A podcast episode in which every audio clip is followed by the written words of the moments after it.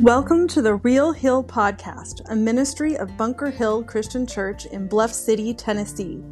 Our goal is to seek, serve, and grow to make disciples of Jesus Christ. Join us weekly for a behind the scenes look at what is going on at the Hill and how you can be a part of what God is doing. I'm your host, Sarah B. And I'm Grant Foster, lead minister here at Bunker Hill. And I really hope you will journey with us as we try to create a place where church comes home.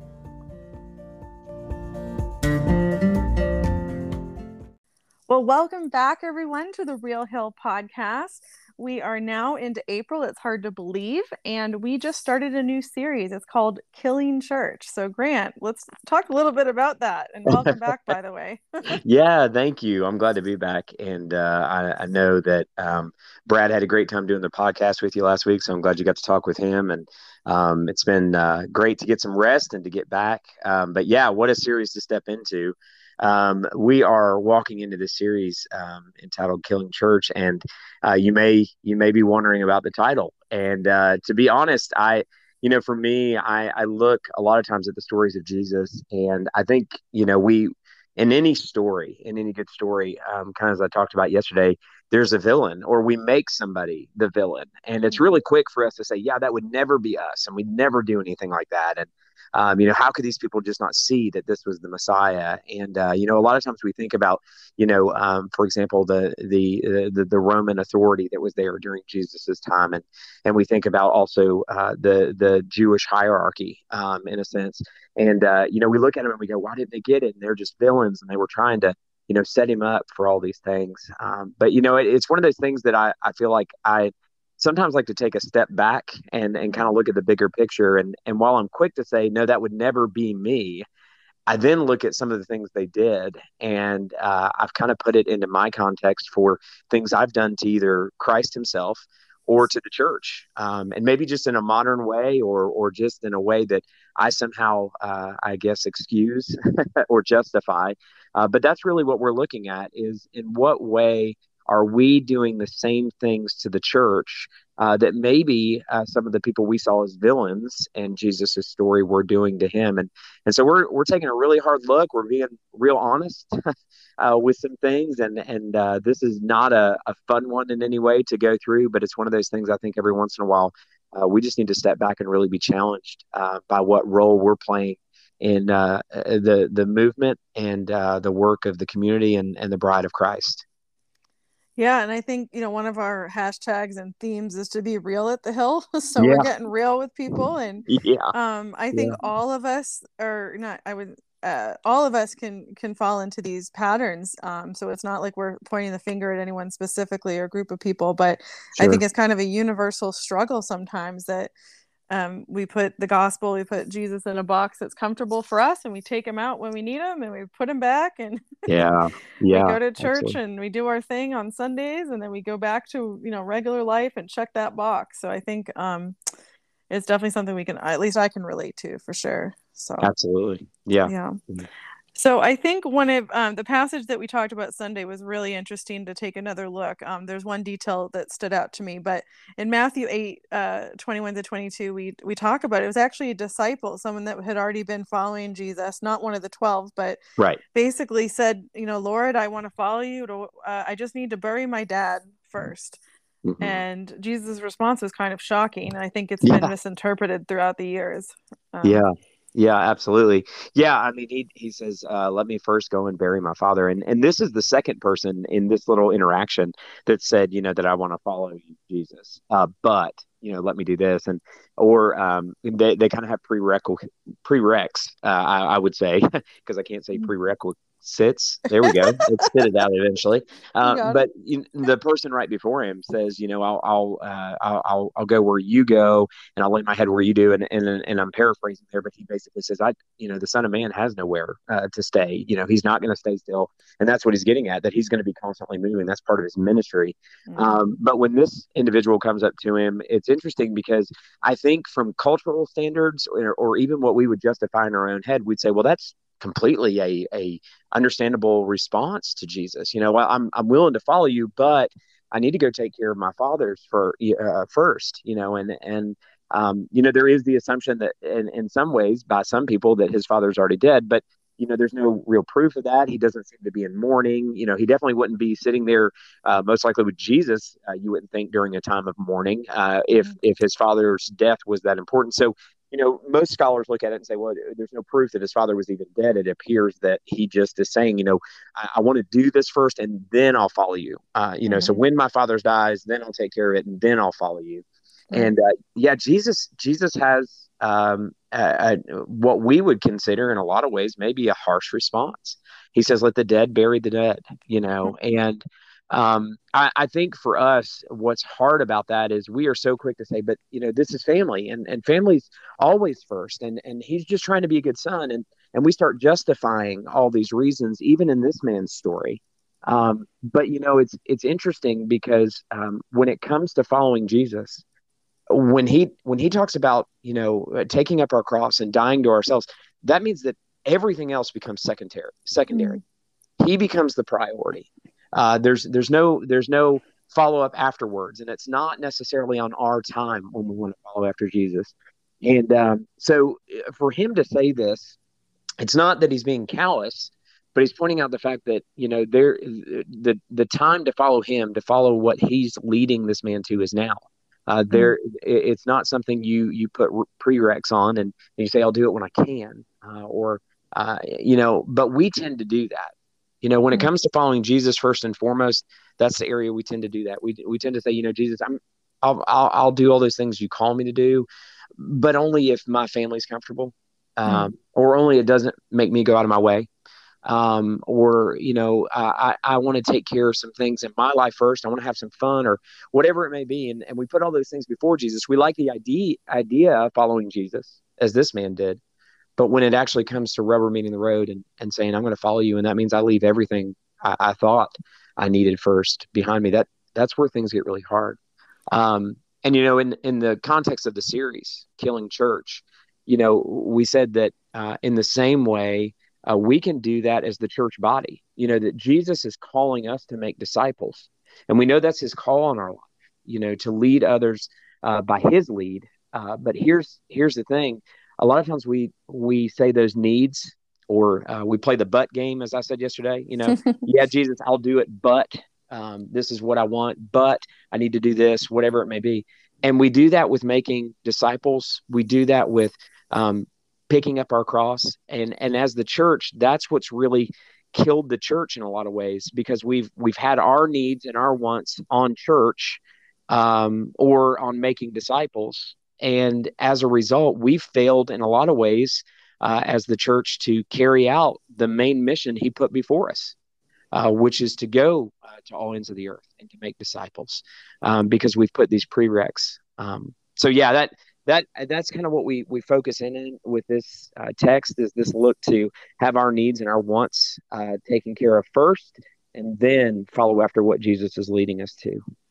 Yeah and i think it also uh, translates over into serving too so or mm-hmm. volunteering mm-hmm. and I know, um, you know, we were new to the church and I was like, yeah, I definitely want to get involved. I just want to get settled here. And then that turned into a couple months. yeah. And yeah. Um, I know with our, we are a smaller church and we definitely need volunteers. You know, the, the events don't put on themselves. Um, the, the kids need, um, you know, volunteers at all levels. Uh, we need to come together with gifts and talents that we can offer. And I mm-hmm. think part of it is if it was totally convenient and, you know, right you know not an inconvenience at all uh people are maybe waiting for that. Whereas it is a little bit of a sacrifice to give up your time and uh, talents but it's it's for a greater good. It's what we're called to do. And i think you know it might not be comfortable to reach out to a new couple or a new family and invite them out or you know uh, just try to make a, a bridge of connection there it may be out of our comfort zone but doesn't mean we shouldn't be doing it. And mm. um, i think even people if we you know we have an elderly population as well that they may be you know listening to your message and thinking hey what can i do? I'm 85 years old. I'm you know I, I, what what is there for me? Well there's a lot of things. There's prayer there's support there's encouragement you can offer. Um, there's definitely always a, an opportunity for ministry no matter your situation financially your age um, your health even um, and I think uh, you know hopefully this series will help us take a look at that um, different ways that we're called in our own situation. We don't have to but first anything. yeah, we can yeah. you know look at that today, and I would really challenge anyone listening to this to take a look at your situation. Is there anything that God has maybe put on your heart, or you could pray that He would put something on your heart that you can do um, either to you know get the word out share the gospel or even serve um, in your community. Um, yeah. i think that'd be a really great challenge. It's a very hard challenge but i think it'd be necessary to see growth. Um, absolutely. and yeah. i think it's amazing what god does when we do step out in faith and say yes I, this is not comfortable. This is not my comfort zone but i'm going to do this because i want to be obedient to following jesus. And it's amazing what god will bring out of those situations um, for sure yeah, and I and I'll say, you know, too, as as you kind of you talk about those things that we can be doing as the church, you know, it's it's interesting because I think um, we we forget if we look all the way back to the early church, especially the church in Acts, we forget that you know these people when they were coming into this community, they were being invited to live life with these people. It wasn't like you, you go to church and then you go home and then everybody just does their separate thing all week. It was in some ways a totally different feel to the community because they were coming together and they would care for each other throughout the week. They would share meals together. They would share clothes. They would share uh, any needs, it says, that they had. The whole community took care of them. And we've gotten in the habit, I think, in the modern church of saying, well, I've done my part on Sunday mornings. I've said hi. I've volunteered. I've done whatever. And now I'm not really going to invite these people into the rest of my week because, you know, they, I don't want to bother them. That's a mindset we get. Mm-hmm. We get mm-hmm. this assumption that if you invite them into something that maybe you're doing, even, well, they're not going to want to do that, or mm-hmm. or that's that's just boring. Um, you know, uh, I, I just think it's it's one of those things where if we could just step back and stop making assumptions that we tend to do, you know, um, which one, one of those uh, other assumptions I'll say is if something's wrong in somebody's life, well, they'll just tell me. You know, mm-hmm. instead of these people that maybe we've known for 15 or 20 years, we know if something's wrong and inviting ourselves to, you know, kind of talk to them and say, Hey, I noticed that you've kind of been down or you've been tired or are you okay? Just asking that question, not making the assumption but it, uh, you know uh, uh, going back to that assumption about you know not wanting to live life people are are genuinely uh, looking for community at some mm-hmm. level they're going to find community and the question is why is it as the church that has this perfect example of what community should be why is it that we we get so afraid a lot of times or we we get frustrated you know well that person said no to me so i'm never going to ask anybody else uh, you know, why is it that we allow that to become the norm for us instead of saying, I'm going to live this sacrificial life that Christ has called me to? And that means sacrificing, you know, my assumptions, sacrificing that they don't want to be, you know, uh, going out to dinner or they don't want to sit uh, with me and my family at this event or whatever, uh, and, and that we're automatically going to. Uh, I think a lot of times we think if we can't carve out specific time just to be with someone, then uh, we, we're not going to waste our time inviting them or inviting them into our life instead of just saying, Hey, I'm going to do this. Do you want to go with me? You know? Um, yeah. So I, I think that's a big thing that we need to keep in mind when it comes to uh, laying aside our, our needs and our, our uh, you know our, our excuses or our buts uh, and just saying hey we're going to live life together like this early church did and if somebody's in need or we know something's off uh, we're going to step in and, and we're going to ask about that. Absolutely. And I think, you know, a lot of us that are very, you know, we like to live in a place of security. So we like to know 90% sure that if we ask someone to church, they're going to want to come, or 90% yeah. sure if we invite someone over, they're not going to reject us. And I think I would encourage, you know, starting with myself to just reject that thinking. Like if the Lord yeah. put something on your heart and you know it's not for selfish gain, it's from the Lord, just to go with it and just be surprised, be able to look back and see how God blessed that. Um, it's funny. We had um, we live in a really tiny apartment, and so the I, I was like getting lonely. I would say about a month ago, I was kind of like, man, I don't have any friends to hang out with. I don't, you know, eh, can't really go to a movie these days. And, yeah, I just don't have anyone to do anything with. And I was kind of complaining about it. And I said, well, you know, and Greg was like, well, what if we had people over? And so I made the excuse, well, we just have these two uncomfortable chairs. We don't have any furniture for other people. Who's going to want to come over?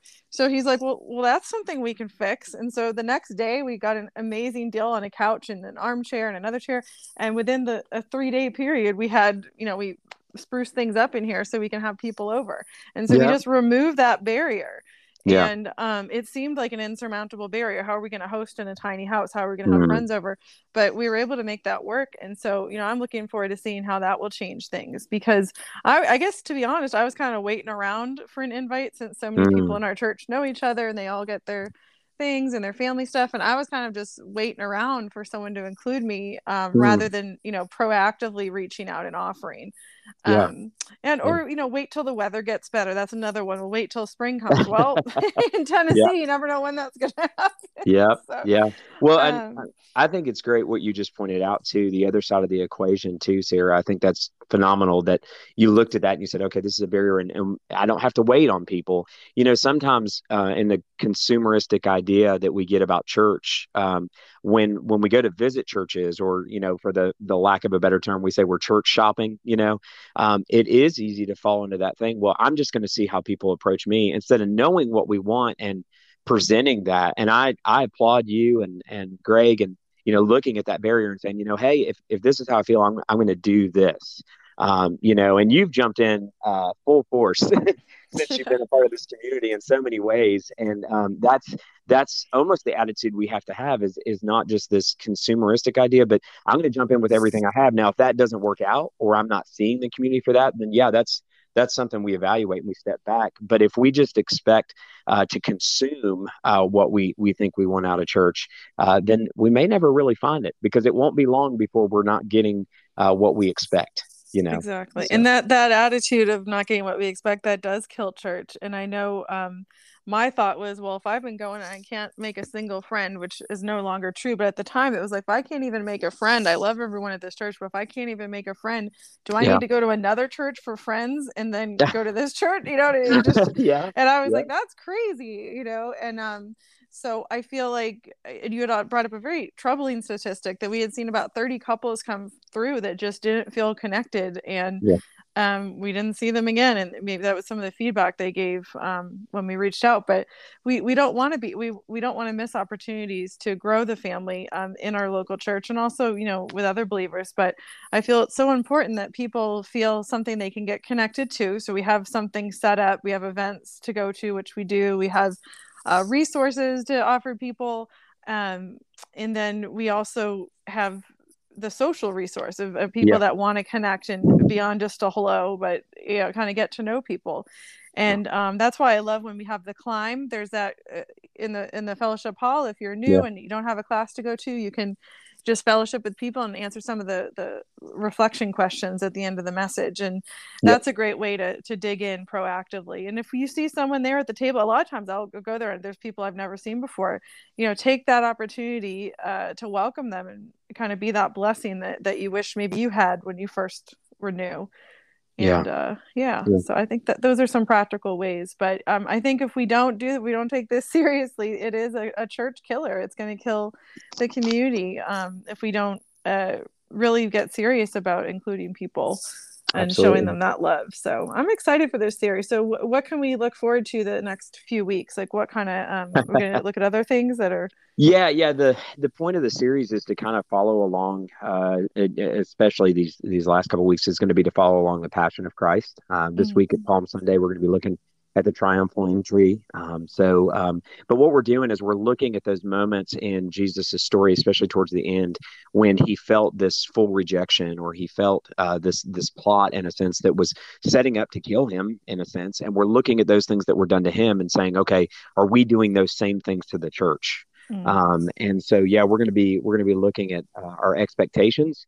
Uh, we're going to be looking at uh, some of the things that you know we've kind of allowed to become tradition in a sense, and uh, uh, over over what God wants and uh, for His church, and He makes clear for it. So we're going to be looking at a couple of different things um, there. And I, you know, I'll just say as as you join us for the series, whether online or in person, I just wanted to say, as as Sarah kind of pointed out, you know, we looked at that statistic of those 30 people, but here's what I'll say, you know, uh, we realize too, even within those 30 people, we're not the church for everybody. You know, Bunker Hill Christian Church is not the church for everybody. We we would love to be. Wouldn't that be a great thing if we were perfect and uh, we fit everybody's mold and idea? Uh, we understand that, but one thing we want to encourage you as a church uh, to do as, as you're on on your journey, uh, wherever you're listening from or whatever you're doing, is to open yourself wherever you go to that opportunity to, uh, you know, kind of in, invest and um, also uh, take up a, a, role in that community and uh, look to help foster community. You know, I, I used to tell my college students that I worked with if if you go to a church and you just expect it to be there and it's not there, then you're going to get frustrated real quick. But you know what church is supposed to be if, if that's what uh, you feel passionate about and you feel led by the Spirit to do. So maybe take the chance to do those things and be the change uh, in whatever community you decide to invest in. And uh, that's that's really our prayer for you wherever you are in your journey. So. I love that, and I think we'll we'll continue that prayer and just to look at different ways, uh, look at the scripture maybe through a different lens. Um, yeah. So I'm really excited for this. Thanks so much for coming on. Uh, welcome mm-hmm. back, and looking forward to uh, April. We're gonna have a great month ahead. So absolutely, absolutely. Thank you, and I appreciate it. And hopefully, uh, we'll see you guys uh, for Easter at some point, whether online or in person. All right, take care, everyone.